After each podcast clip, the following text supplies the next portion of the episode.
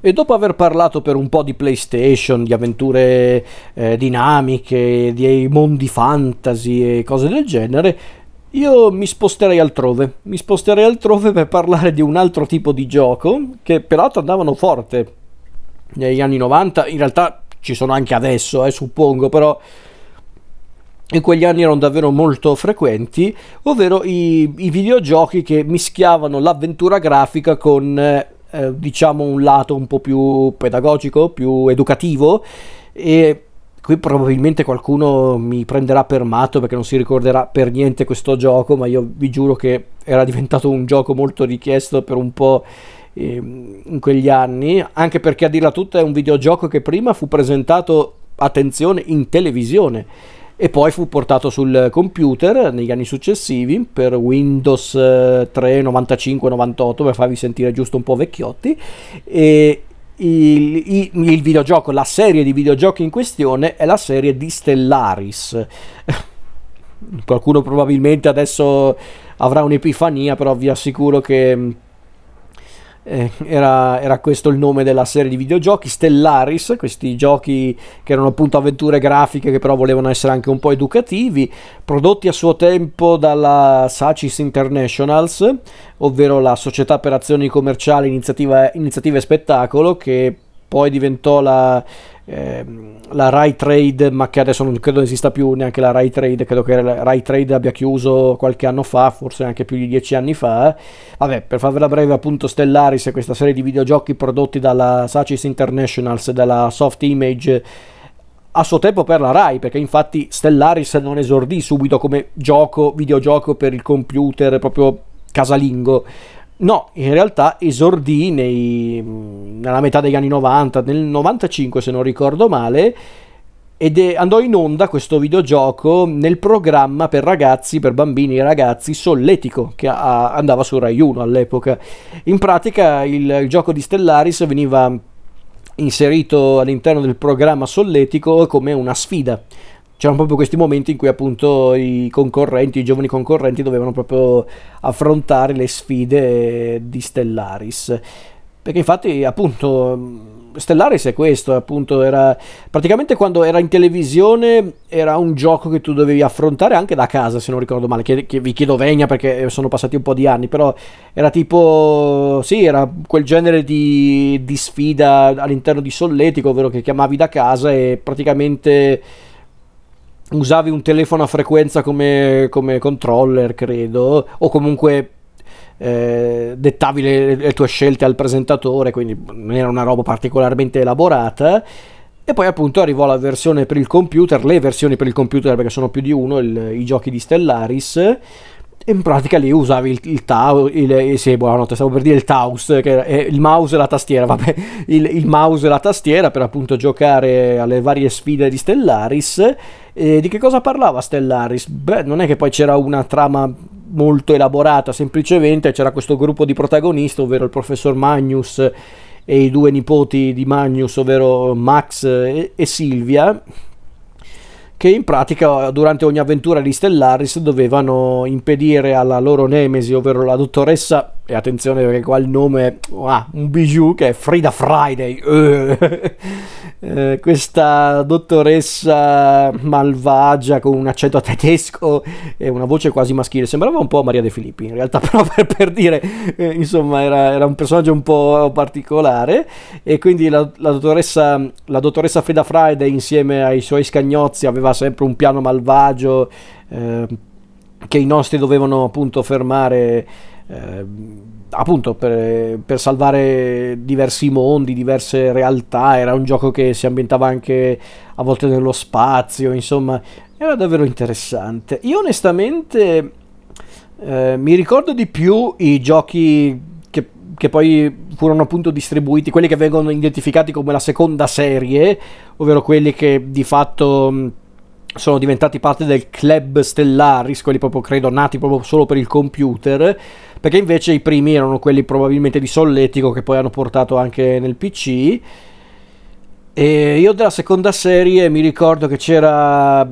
c'erano questi giochi, ovvero i micronauti, dove c'era questo il micromondo con gli insetti, che era, era, carino. C'era anche il giardino sepolto, che era quello credo con la talpa meccanica di Frida Friday, che era abbastanza snervante. E poi quello che abbiamo giocato più e più volte a casa, che dovrei avere anche qua da qualche parte ancora, che è la Guardiana dell'Infinito, che è il gioco di Stellaris ambientato nello spazio, dove visitavi i pianeti, affrontavi diverse sfide in base al pianeta, quindi andavi sul pianeta di Nettuno e quindi c'era la sfida acquatica che poi in realtà era un puzzle all'interno del, del, del era sul fondo del mare c'era questo puzzle particolarmente elaborato che, che per un bambino era abbastanza impegnativo eh, in tutta sincerità eh, ci potevi star lì anche ore prima di finire sto cazzarola di, eh, di puzzle molto elaborato però era divertente anche per quello Stellaris chiaramente. Eh, poi non so, c'erano invece i labirinti, eh, c'erano gli indovinelli, insomma, era molto creativo su quell'aspetto Stellaris, eh, riusciva anche a stimolarti un po' nell'ambito del appunto delle, della, dell'apprendimento, del, della cultura, perché no? Certo, fa un po' ridere oggi riprendere in mano la Guardiana dell'Infinito, visto che tra i pianeti c'è persino Plutone, per farvi capire di quanti anni fa stiamo parlando, però ok. Ed era questo che rendeva divertente Stellaris, era proprio il fatto che riusciva ad essere educativo, un po' pedagogico, ma senza essere noioso, ecco. Sarà un po' perché le ambientazioni erano molto erano molto creative, sarà che le sfide erano comunque alla portata di tutti, specialmente i bambini. Eh, forse in certi punti volevano anche un pochino seguire lo stile di Monkey Island, in realtà del resto anche quella era un'avventura grafica, però ecco, chiaramente non è non avevano queste ambizioni così elevate, ecco, non è che volevano essere così creativi e divertenti come Monkey Island, per carità, però un po' l'idea era quella, secondo me. Secondo me Stellaris voleva essere quello, appunto, una sorta di, di Monkey Island all'italiana e forse su quell'aspetto non era neanche malvagio, secondo me il, il appunto il, il principio che regolava appunto Stellaris. Quindi non saprei dirvi neanche se è possibile recuperarli in tutta sincerità, però trovate tanti video su YouTube dove ci sono persone che ci giocano e